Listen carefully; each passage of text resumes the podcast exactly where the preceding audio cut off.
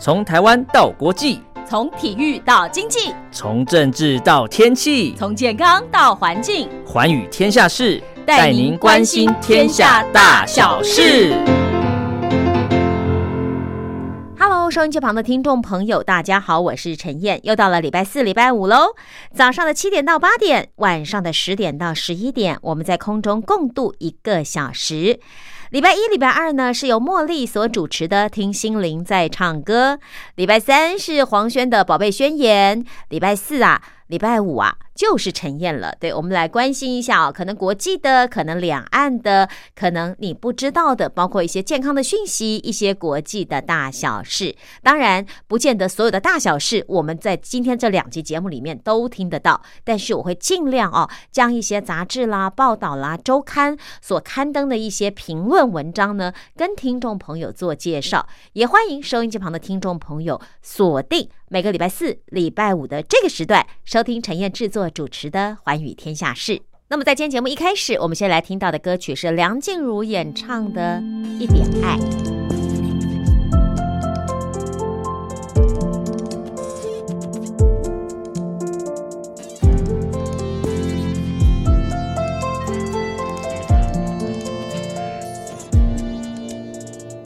任凭自己缅怀，时光让人追赶，想要把回忆都停摆，思绪无从交代，去摸自己安排，好过思念难挨，若非爱这天才，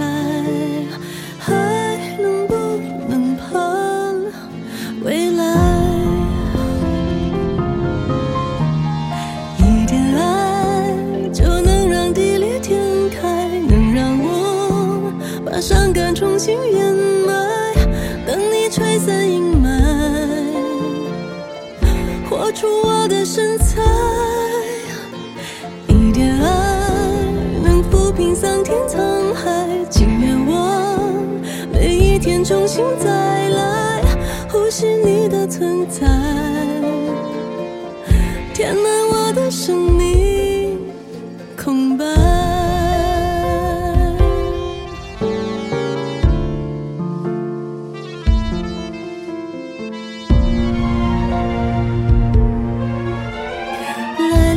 去人海，有谁流过心海，当日子泛起一些涟漪，你停靠在沙岸，谁不是到最后一颗针，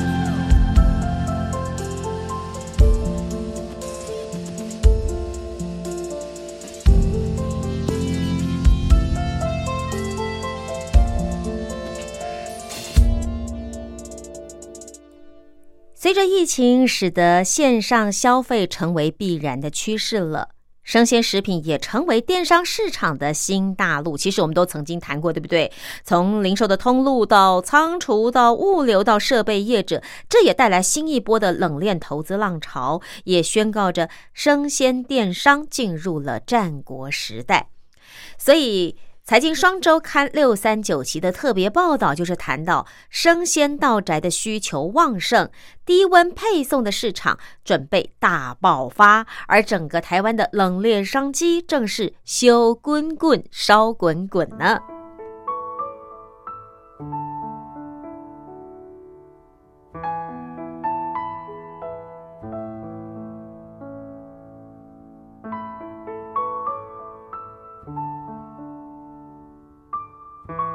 今年台湾度过了一个非常不同于以往的盛夏，由于新冠肺炎疫情爆发，街头的商店、餐厅受限在人流管制，还有避免群聚，所以营业形态也大幅的限缩到只能够外带外送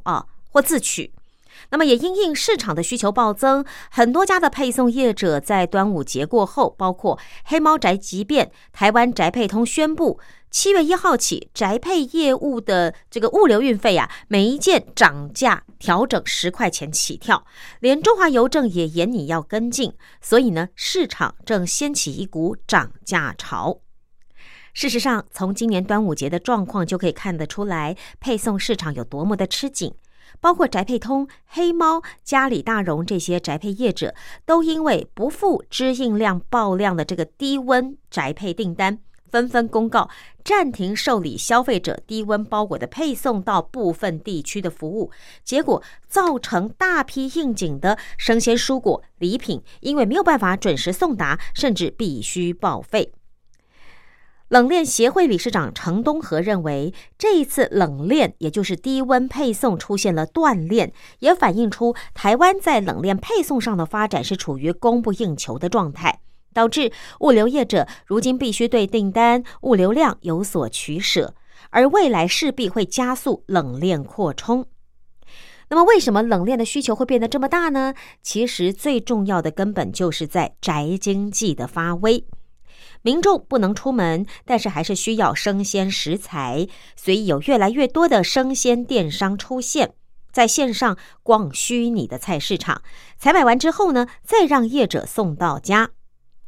根据未来流通研究所的数据显示，2020年在台湾生鲜食品类的线上销售金额达到862亿元，年增 21.5%， 成为带动电商产业高速成长的重要动力。其中根据未来流通研究所总监林元庆他估计，台湾冷冻冷藏食品的销售在近10年间已经成长将近1倍，而在网络的销售额更是大幅成长。生鲜电商已经成为近年来产业最夯的话题，尤其是20年上半年的热卖商品，除了因应疫情热销的清洁啦、防疫用品之外，像是冷冻水产、低温的肉类这样的一个食品需求呢，也呈现了爆发式的成长，显示消费者比过去趋向更在非传统通路上满足基本生活需求，这也吸引了各家业者纷纷抢进。今年年初呢，全联就把冰箱搬上网路，同时透过自家的 PitaGo 平台上上架了2000种的商品，其中生鲜产品就占了1/4，要挑战这个生鲜电商霸主的地位。而全家呢，也自建了生鲜电商平台，也有到店取货的模式，还能够跟其他的生鲜电商平台业者合作，带动整体冷冻业绩近3年来每年都成长高达30%。今年更乐观的预估，冷冻包裹件数可望倍增。那至于外送平台业者富胖达呢，则是以自有车队当后盾，直接在线上开设熊猫超市。以5月14号疫情升温后这一个礼拜为例，熊猫超市的订单量远高于前2周平均订单的5倍，而外送美食的订单更是成长量2倍。所以就说透过这个熊猫它这个光是疫情后就5月14号的那个礼拜，它的订货量就达了5倍，生鲜5倍美食呢是2倍。好，那么至于生鲜电商，像是爱上新鲜、熊妈妈买菜网、鲜食家、最近呢，他们的业绩也明显成长，其中爱上新鲜更成为年营收首度破10亿元的生鲜品牌电商。鲜食家董事长卓大军说，以综合性的电商平台来说，生鲜食品过去占的营业额比重并不大，但是随着需求成长，电商平台也开始采取并购或者是策略入股的方式来切入市场。像是东森购物就并购了熊妈妈买菜网，取得了 75% 的股权，而网家入股鲜食家，缩短学习曲线啊，这都是实例。也就是说，这些电商大平台，我不要自己再去建构一个，当然我自己可能也会建构，可是我并购人家的生鲜网会更快哦，所以呢，这也可以缩短他们学习曲线。只不过生鲜电商发展要能够持续成长，这背后靠的是什么？是冷链系统的支援。可是过去台湾在冷链的部件上，包括系统还有终端冷藏冷冻设备并不完整，厂商的规模也比较小，有分散，所以过去的消费者就算是上网订购，多半只能采取到店取货的模式，或是用宅配模式，但是却和物流业者送货的时间配不上，那失温的现象就会发生，造成客诉啊、退货啊等等的困扰。所以在台湾啊，这个市场的成长速度不比国外。尤其这一次随着台湾疫情升温，生鲜电商需求发烧，却也烧出了台湾生鲜商品的商流好热，但是呢，低温物流却完全跟不上的问题，消费者才突然发现，哇哦，断链还是长期存在在生鲜食品的配送中。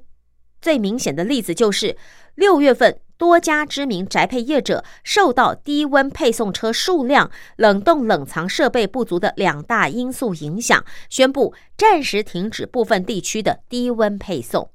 好，这个是要岔题了哦。像陈燕在那个，我记得5、6月份，真的因为疫情的关系，那也不能去大卖场嘛。还好我疫情前先去了一趟大卖场，所以困扰不大。我是到封城，不能说封城，3级警戒1个礼拜以后才开始又陆陆续续订购这个线上的冷藏或冷冻食品。但是你知道吗？我虽然是透过最大电商 MOMO 去订购，可是它里面可能就包含了，比方说熊妈妈买菜网啊，或者是其他的什么台畜啦，或者是其他的业者的一些冷冻食品，所以它是分开的。那好比说我6月10号下订的，它就明显告诉我，我6月18或6月15才能够出货，如果你付完款以外，我还要5天甚至1个礼拜以后才能出货，所以他会在结账之前就先告诉你，那你愿意就下单。所以当时我不是说家里冰箱吃完了我就去买，我而是觉得这个就没事就逛，觉得这个还不错，好先买。为什么？因为大概1个礼拜以后才会配送嘛，那个时候我家里的东西也吃完啦，所以 OK 刚刚好。所以那个时候我是用这样的方式去订购。可是到了7月8月以后，那陈燕的订购方式就发现，第一，他动作快了，而且我大概从7月份开始，我就透过全家全家便利店他们的自己的这个生鲜蔬菜，我就去订购。因为我也订过 7-11 的，那我也订过全家的，我觉得到货量的时间也都差不多。那我后来发现，我只要选择只买纯蔬菜，因为我就不需要什么番茄蘑菇这些那个是偶尔买一次，可如果你每一次都要付这些的话，我消化不完。我就后来发现我没有办法消化这样的蔬菜香的时候，我就单纯只在全家订蔬菜。它蔬菜可能就是4包1000克，比方说159还是179，类似像这样的价格，我觉得对我来说是 OK 的。后来我发现真的很 OK， 是为什么？因为在那个烟花台风还有西南气流来的时候，你知道那个台湾那个降暴雨，所以南部的蔬菜上不来，或者是到菜量少，或者是到菜的值不好的时候，我反而透过这个冷链商品买的蔬菜有一定的品质保证，就是说它不会很快就烂掉。因为可能虽然我去传统市场买很快买个2把青菜回来又便宜，我透过蔬菜网，我可能最便宜好吧，订到139好了，平均4把菜，1把菜也要30几块，对不对？其实说实话是不太贵啦，可是比起我120块就贵啦，贵了将近1倍啊，对不对？一半以上的价格啊，可是我还是宁可这样买。为什么？因为第一个方便，我不用赶那个市场采买的时间，我只要蹲在家里，然后呢，他通知我店到店到货了，我再去拿，我再去我们家的全家便利店拿，顺便再看看有没有什么蘑菇啦，就像我刚刚说的，我不要一箱，可能只有一把蘑菇也好，或者一颗番茄也好，我就买这样单点的量我就够了。所以后来我发现这个方式也能够解决我的问题。那而且你知道那个青菜到货了以后呢，它其实又不会黑又不会烂，哎，我觉得这样的方式是不错的。所以后来我反而习惯了，就算后来没有疫情了，你知道恢复到2级了，或者是说我可以去大卖场了，甚至我可以去菜市场了，但是我还是手机滑一滑就在便利店订了，因为真的它的值跟量我觉得是可以保证的。虽然中间有一次出了差错，就是这个也可以跟大家分享，我7月29号下的订单，预计8月1号啊，因为疫情，他说因为疫情的关系可能会延后2天，那时候我想说也差不多 OK， 可是我等到8月3号我的蔬菜都没有到货，我就奇怪，我就开始去客服一直留言，你知道，留言到8月5号，那我觉得不行了，我再给你一次机会，我再买一次同样规格同样品牌同样价钱的蔬菜包，结果你知道我8月5号下定，8月7号就到了，可是我原来7月29的那个蔬菜一直没到，我就很紧张，想说到底发生什么事，一直到了8月8号当天，因为我印象深刻是我又发了最后一封客服信，因为我已经开始口气非常不好了，你们到底在做什么，到底在处理什么，为什么会这样子，我之后订的蔬菜都比原先订的蔬菜还要提前到，而且我不是只有订蔬菜，我可能手机滑一滑啦，冰淇淋也订啦，蛋糕也订，就是你知道随便乱订了哈。然后就发现都到了，那为什么只有这个蔬菜不到呢？我真的觉得很怀疑，而且我很担心当你通知我去收货的时候，那蔬菜是不是烂掉了。就你知道我前2天8月10号对10号终于收到货了，简直就是一个，我就跑去那个全家便利店，然后我就觉得说怎么会这样子，后来有一个店员说这个早就到了，可是因为条码我刷不进去，我入不了账，我根本不知道是谁订的，所以时间到了以后我只能退货以后他再来一次条码，结果还是有错，我根本刷不进去。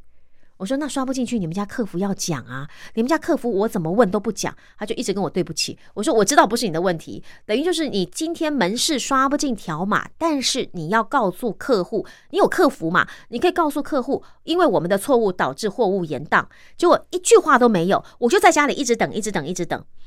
那当然当我8月10号终于收到这包青菜的时候，大家不要担心，它没有发黑，它也没有发烂，我就说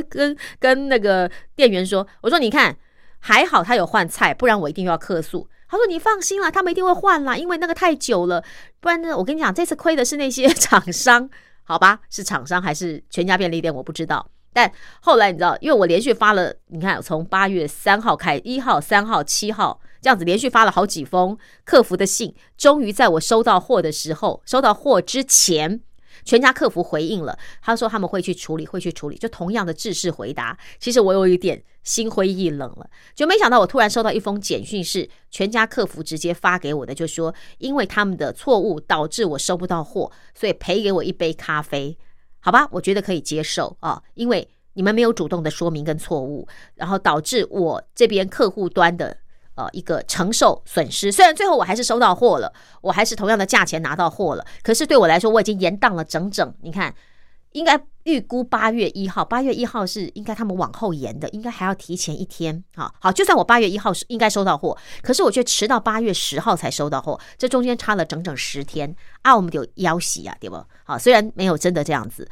那我觉得这可能就是在他们的冷链或者在他们的那个条码输入端真的是有问题。刚好这篇报道我觉得也可以把陈燕的经验讲出来，需求量越来越大的情况之下，台湾的冷链到底跟不跟得上。好，再回来看看这个财经双周刊639期的报道，家里大荣就说啊，建置冷链物流的成本比较高，除了冷冻仓的冷冻机组还有隔温库板这些设备之外，低温配送车还需要外挂冷冻机组、保温车厢，还有隔热板，还有隔温箱、保冷剂、塑胶挂帘等等，所以愿意投入标准配备的物流厂商就少，也导致低温配送车队在市场上有它的稀有性。不过也提到了，插旗冷链的资本支出虽然会比常温多出了2倍到4倍，也就是说你投资常温车可能要3台车才能够变成1台这个冷链或者低温运送车，就是说它的成本是蛮高的，但是呢低温配送的单价也相对比较高，毛利也比较高，那100以企业对企业 B2B 来说哦，常温配送的毛利率大概 3% 到 5%， 而冷藏配送的毛利率大约可以落在 10% 到 12%， 至于冷冻配送的毛利率更是可以高到 12% 到 15%， 鲜食呢是8到 10%。 当然啦，毛利率宅配哦又有各有不同，所以手握雄厚资源的大型零售集团都砸下了重本，要拼一条龙的生鲜生态圈。全联旗下专门做生鲜配送的宏顺货运呢，也有台湾善美的生鲜处理中心，它又要在高雄斥资 9.8 亿元打造冷链物流中心。这个全联董事长林敏雄口中赔了10年的生鲜事业，却是他认为非常有潜力的带路机。全家则在高雄冈山斥资10亿元打造多温层物流中心，承租永联物流开发位于新北市瑞芳的冷链物流园区的厨卫，而又投入了31亿元在台中打造多温层的物流中心。今年10月，还有北部第3物流中心可以开始协助处理冷冻冷藏店取货。所以经过这波疫情的洗礼啊，冷链物流市场是危机，但是也可以说是转机，可以让上下游业者进一步正视未来的发展跟变革。家里大荣说，正对冷链物流进行更多投资，好比说硬体端要强化即时温控的设备，用程式的即时反应来代替人力的巡查。程式就是电脑程式，不是 CT， 是那个电脑程式的程式。那么呢，还要自动加强这个自动仓、半自动仓的建制。那至于软体端，也设置了智慧监控 App 和异常回报平台，并建立低温数据库，以利未来业务发展或是冷冻库的设计、车度掉队的依据。冷链协会理事长程东和则认为，消费者如今面临在多个生鲜电商下单必须分批收货这样的一个痛点，所以现在市场已经开始讨论发展整合性第三方物流业者的可能性，也就是物流业者集结小型生鲜电商，成为生鲜电商联盟，结合消费者订购的生鲜商品之后统一发货，或者是针对食材处理一条龙的物流园区，从采购、处理、包装，甚至建置中央厨房，这都是新形态的冷链新产业。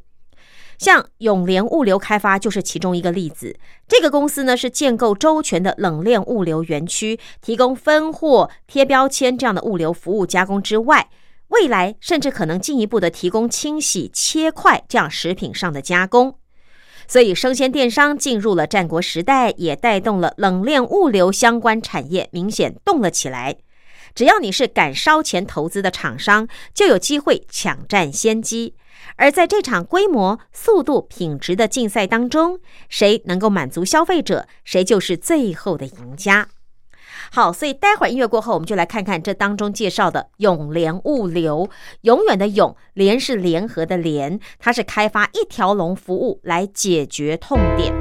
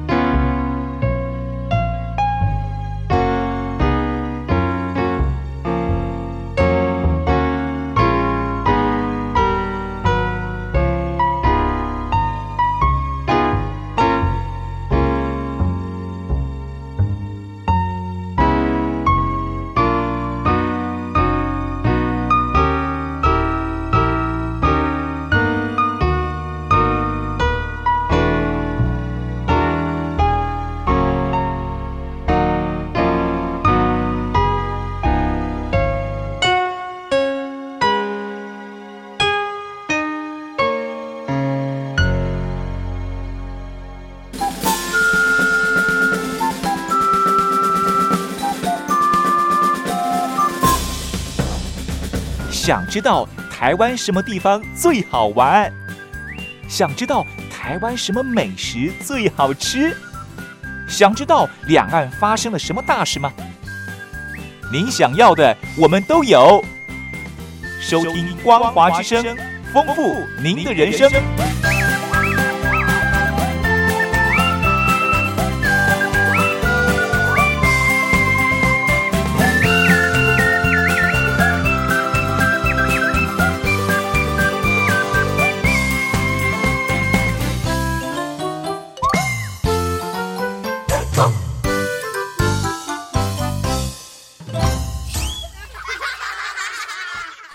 先来介绍一下永联物流开发，是在2014年成立的，董事长张仁和，执行长张建泰，资本额 2.28 亿元。它的营业项目就是物流地产开发、仓储租赁、物流服务、仓储自动化系统，还有自动化物流解决方案。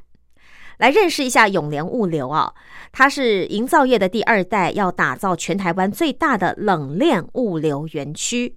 就位于这个新北市瑞芳山城的山脚下，永联物流开发辟建15万坪的仓储物流基地傍山而起，其中占地 4.4 万坪，吸引国泰人寿豪值40亿元打造的全台最大冷链物流园区已经陆续启用。永联物流开发执行长张建泰看到台湾冷链物流长期存在着断链风险，所以他就成为全台第一家的汇集仓储物流一条龙解决方案的地产开发商，这也是近年来少见的重资本新创，在业界可以说讨论度十足。那么张建泰呢，是台湾三星营造的第二代，分别拥有美国哥伦比亚大学、史丹佛大学、哈佛大学各校的营建管理、商学院、设计学院的硕士，可以说是学霸哦。那他为了活化家中瑞芳大片的土地，思考了台湾的产业痛点，发现台湾在仓储物流上面临碎片化的状况。这张建泰认为呢，物流是个大家几乎都无感却又必须存在的过程，但是每经过一次物流就会是一次费用，所以供应链一长，成本就会变多，而冷链的上下游业者在这个环节上体认又会更强烈，所以他思考只要缩短简化这些流程就能够省下费用。像过去台湾的冷链发展其实承袭了日本的 Family Mart 就是全家，还有 7-11、这个小七的超商文化，成熟度呢仅次于日本。但是时过境迁了，产业的发展和思维已经出现改变，好比说市场上的冷链设备已经逐渐老旧，需要更新。再来就是过去产业喜欢用小仓储存的方式来节省成本，增加弹性，但其实透过自动化系统和数位化的管理，大仓也能够完成所有的流程，甚至更有效率。张建泰就分析，冷链仓储的成本是普通仓的3倍之多，普通仓库租不出去可以空着，但是冷链仓储租不出去，库内的站板还是要继续打冷，运转1个月的营运费用支出就必须多支出上百万元。但如果满租的话呢，其实电费来说是相对便宜的，所以你就是看好你敢不敢挑战这样的市场。所以永联它就是创造一种做庄家的概念哦，让不同的角色都能够在同一个地方来承租仓位，就可以缩短物流的环节。再加上永联建制的车队也能够帮助企业完成物流的运送。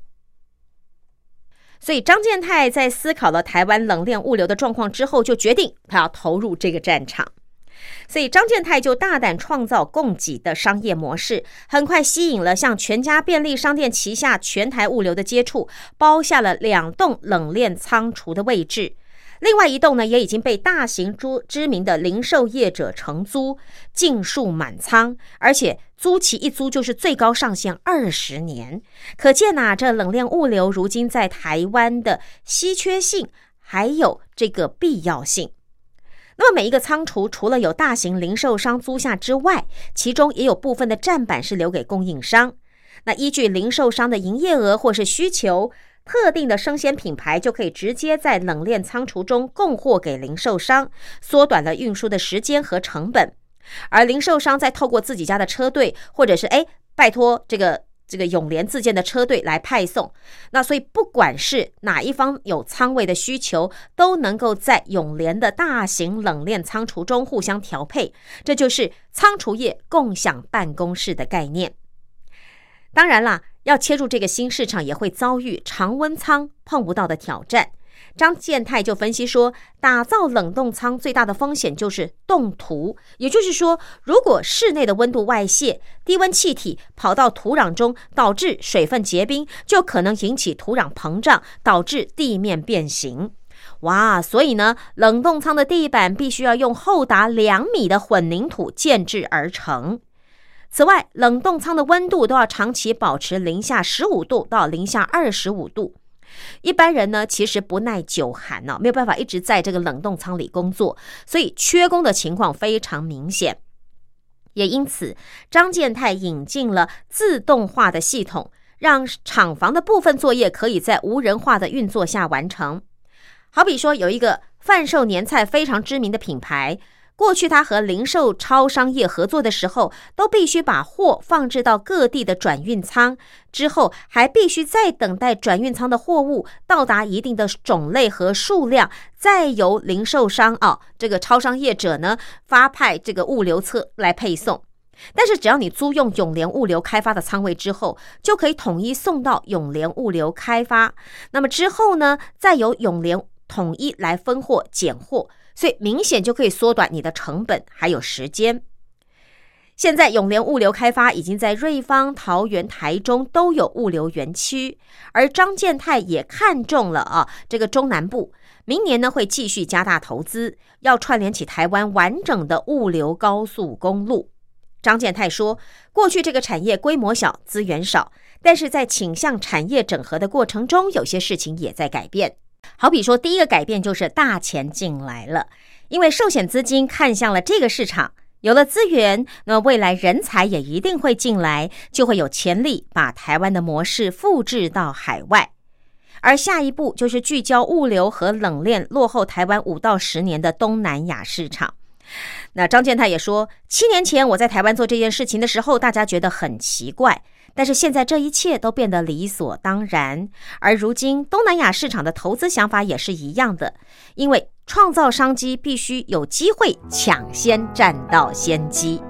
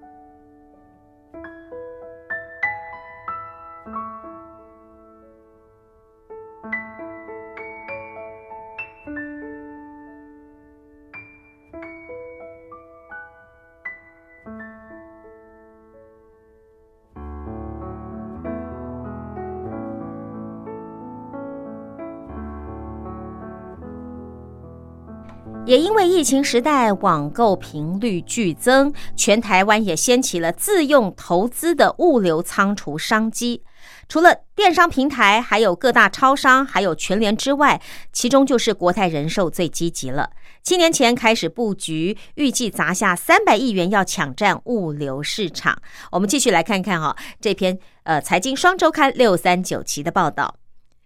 根据一位生产医疗用品的老板，因为疫情升温，订单如雪片般飞来，可是呢却苦无仓储啊！桃园工厂的走廊、闲置的空间都被拿来堆货，不仅没有系统，收货不便，还会影响生产效率，连员工走路都成问题了。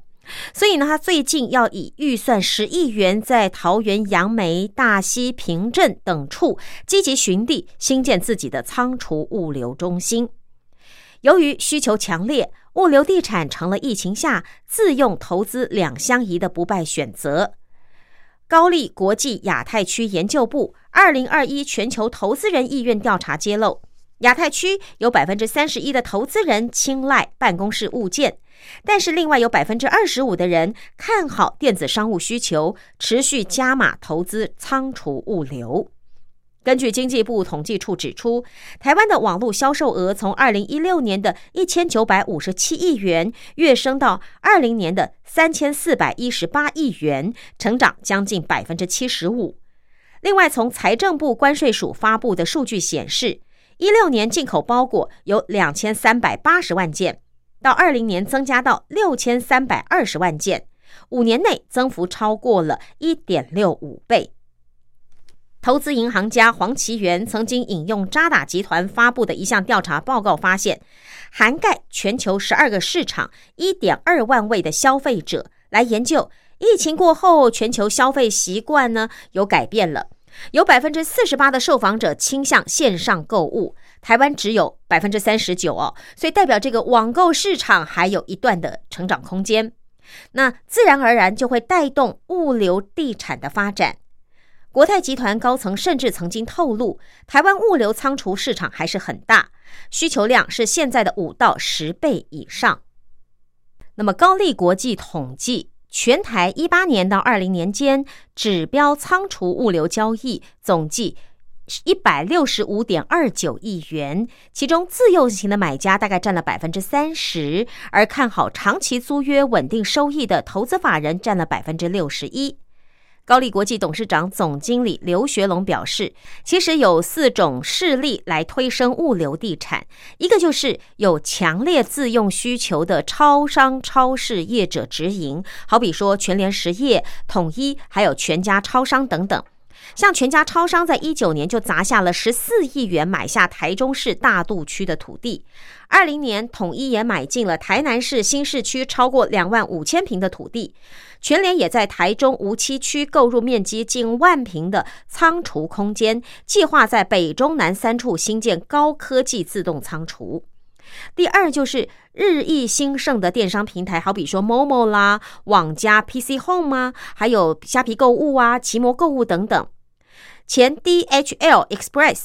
香港服务运作处副总裁尤玉仁就说，这些平台除了有随网购增加而需要的仓储之外，因为很多人网购嘛是一时冲动，通常订购超过7天，兴头一过，退货率就会大幅提高。这也是电商平台需要有更多仓储空间的关键。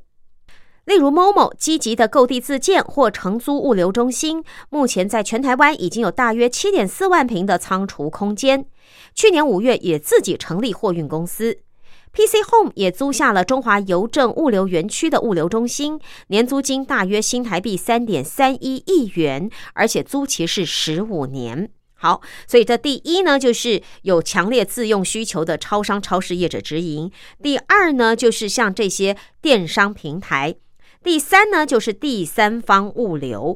那么就好比像永联物流开发啊、立丰物流这些提供物流储存空间还有运送服务的业者，其中永联物流开发是最具代表性的物流基础建设商，这是由林园集团总持股 51%， 目前已经在新北市的瑞芳区、桃园市的大园区以及杨梅区、台中的乌日区等等，大概建有一共 15.5 万平的仓储空间，而且出租率呢已经达到了 95% 以上。20年更是在瑞芳区持续斥资40亿元打造智慧冷链物流园区。好，这是第三种，就是三方物流。那第四种呢，就是受惠于网购趋势的宅配快递业，好比说顺丰、DHL、嘉里大荣、新竹货运、黑猫宅急便等等。PWC 普华国际不动产总经理田阳明表示，其中值得关注的是，寿险业者近年来积极介入物流仓储地产。最早可以追溯到11年，三鼎不动产投资信托基金处分的 A 标，由三商美邦人寿标下，内含香槟大楼、诚品南崁物流大楼的标的。近来还有19年南山人寿买下恒隆行物流中心回租恒隆行，以及19年全球人寿购入元浩瀚光碟厂的厂房作为仓储物流。这田阳明就说了，现在目前各寿险业者都有仓储物流在收基金。由于金管会规定，寿险业的不动产投报率门槛为 2.095%，那物流仓储的投报率大概介乎于3到4之间，所以是一个不错的投资标的。至于19年乐富1号 PEITS 花了 25.28 亿元买进了世纪钢的桃园观音仓储，这也是物流地产的新类型买方。田阳明说，市场上还有一种二房东，就是租土地自己打造物流仓储，再招商分租，甚至可以代理物流，做到这个配送分装，拥有自己的车队，提供一条龙的服务。而这类型的业者多半分布在桃园地区。田阳明说，物流仓储地产有几个要件，包括你要离交流道口近，路口的马路要够宽，才够货车回转半径，而面积呢也要大，所以通常坐落在蛋白区和卫星城市，像是我们说的杨梅、观音这些地方来交易。那么也因为地价的关系，又以基隆、桃园、台中、台南最多物流地产布局。那么随着蛋黄区逐渐的扩散，仓储物流还会更加外移，像是日前新复发集团要跟兴隆厨运合作开发商办的饭店汐止都更大案，就是原来的物流用地。所以不管如何啦，投资置产物流仓储地产是现在全台热门标的，也是全球的趋势。像是好事多在多年前就买下临近观音桃园科技工业园区内大概3万坪的仓储地产，这是全亚洲唯一用买的仓储。当时一坪的价格还在个位数，如今已经成长到双位数，市价增幅超过50%，所以这也不失为一门好生意。OK， 那这就是台湾的仓储物流、冷链物流呢，因为疫情的关系呢。其实大家发现非常的重要，因为疫情大家就锻炼了。那当然有更精明的业者早在疫情之前很早就布局了，所以这个冷链商机小滚滚，生鲜到宅需求旺盛，低温配送市场大爆发。财经双周刊639期的报道就跟听众朋友分享到这儿咯。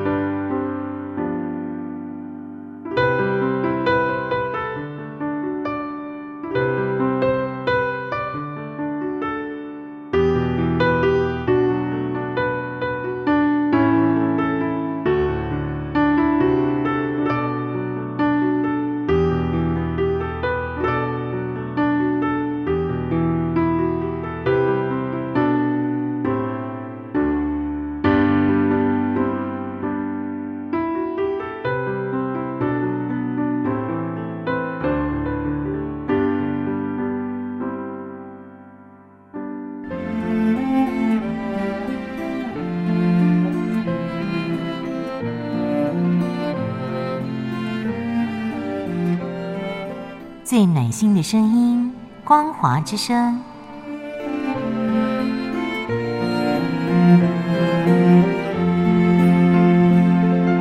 短波97450千赫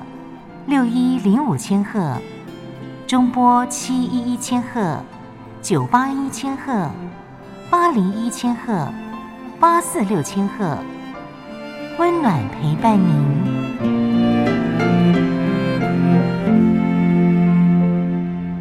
在节目的最后，要跟听众朋友分享一篇很有趣的研究哦。这是天下杂志的报道哦，他说到底爱情是怎么开始的呢？是这个一见钟情呢，还是日久生情呢？而最新的研究发现啊，有2/3的感情关系都是朋友变情人。那么大多数人都是当了多久的朋友之后会出现关系的转变呢？很多人啊认为所谓的爱情啊，在这个偌大的世界里是一见钟情，一眼瞬间。也有人认为说，首先要在那个人从交友软体跳出来的时候呢，是滑向右边。好，可是告诉你，一项新的研究则发现，其实2/3的恋爱是从友谊开始的。那么最终成了伴侣的朋友，平均当了多久的朋友，他们才变情人呢？这是加拿大维多利亚大学心理学教授斯廷森和同事们花了好长的时间来研究，爱情是怎么发生的。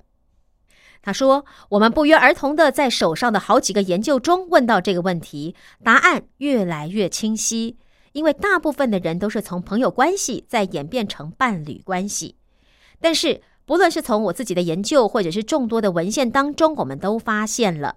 大多数关于爱情发生的理论都忽略了友谊这一块。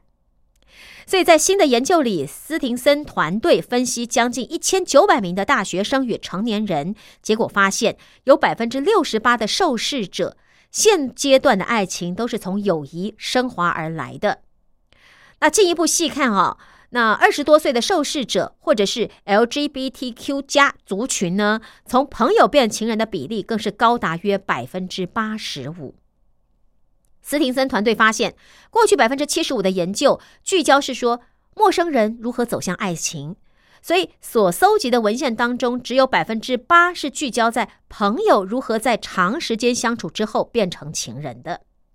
斯廷森说，情感关系在人的生活中扮演了很重要的角色，人们都希望能够选到好的伴侣，希望加入生活中的这个人可以提升自己的幸福感，帮助自己迈向目标。他还说，社会心理学家也希望可以帮助人们达到这一点，或许透过研究可以让我们更了解怎么样去找到那个对的人。也因此我们开始研究爱情是如何发生的，特别关注了许多研究忽略的朋友变情人的这个面向。而这份发表于《社会心理学与性格科学》期刊的研究显示，许多受调查的大学生都是当了1到2年的朋友而后才交往的，而平均时间大概是22个月，也就是说他们之间真的一开始都是纯友谊。大部分人表示，跟现任的男女朋友认识的时候就是朋友，完全不带情感的意图，也不觉得对方有吸引力。那近半的受访者也说，先当朋友也是他们偏爱的交往模式。斯廷森认为，心与心的靠近是值得观察的，如同许多关注细水长流感情的关系研究也说，一段感情的成功往往建立在是以友谊为基础的亲密关系之上，而爱侣之间的友情连结可以作为美好感情关系的基石。斯廷森说，当然我们也可以理解成了，如果伴侣之间培养出了稳固友谊的特性，或者总是那么热络地回应彼此，甚至是平等，甚至是关心对方，那么就非常有可能发展出一段幸福的伴侣关系。美国新泽西州蒙莫斯大学心理系教授小莱万多夫斯基他说，我想过去的研究太过聚焦于热情与性的吸引力，但是这样说吧，这或许不是长期稳定关系当中最重要的成分。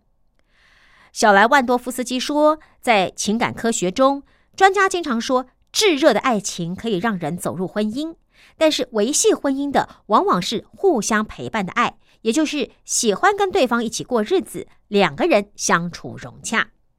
而这通常根基于互相尊重、信任、关照以及善意。也因此，当你对长期相伴的朋友仿佛出现了有答以上的感觉，别再用说哎呀不可能啦，都认识了这么久，那么就只是哥们这种话来草草带过哦。至少在我们刚刚分享的这份最新的研究证实，很多朋友都是相处过1-2年之后变身成恋人。更重要的是，如果是用这样的迈入方式哦，感情迈入的方式呢，也可能更健康更长久。好，听众朋友，你跟你的另一半是从朋友开始迈入交往或是感情关系的吗？你们的交往关系是不是建立在友谊之上呢？还是一开始就确定说 OK 我要追他当我的女朋友， OK 我喜欢他，我要追他当我男朋友，还是这么单纯的就是一刀直入，我就是喜欢他，我要跟他在一起呢？但我觉得没有一对的这个恋爱模式是一模一样的，它是不能被 copy 的啊。陈燕到这个年纪还是很喜欢听爱情故事啊，可是我知道现实生活中这些什么总裁爱女佣啊，这个古代男人独善其身只爱一个妃子这种事情呢是不可能发生，不能说不可能，太难发生了。但是这样的故事我们还爱看，为什么？因为那就是一个满足幻想的，我们理想中爱情的一个幻想，好了这么说。可是在现实生活当中，你会发现光是一见钟情啊，光是这样的一个说法是没有办法真正生活下去了。王子跟公主不可能就此走入幸福美满的生活，这个是骗人的真正的生活是被柴米油盐酱醋茶给淹没的。所以当朋友，当你们是可以彼此尊重彼此融洽生活在一起的时候，就是柴米油盐酱醋茶都可以列为被讨论的话题，而不是禁忌，而不是推卸责任的时候，这样的生活才有可能更持续更长久，才能够经营更稳健的感情。至少这份研究告诉我们是这样做的。你呢？你的爱情故事又是如何呢？那么今天的节目就进行到这儿了，感谢朋友的收听，我是陈燕，咱们下周见喽，拜拜。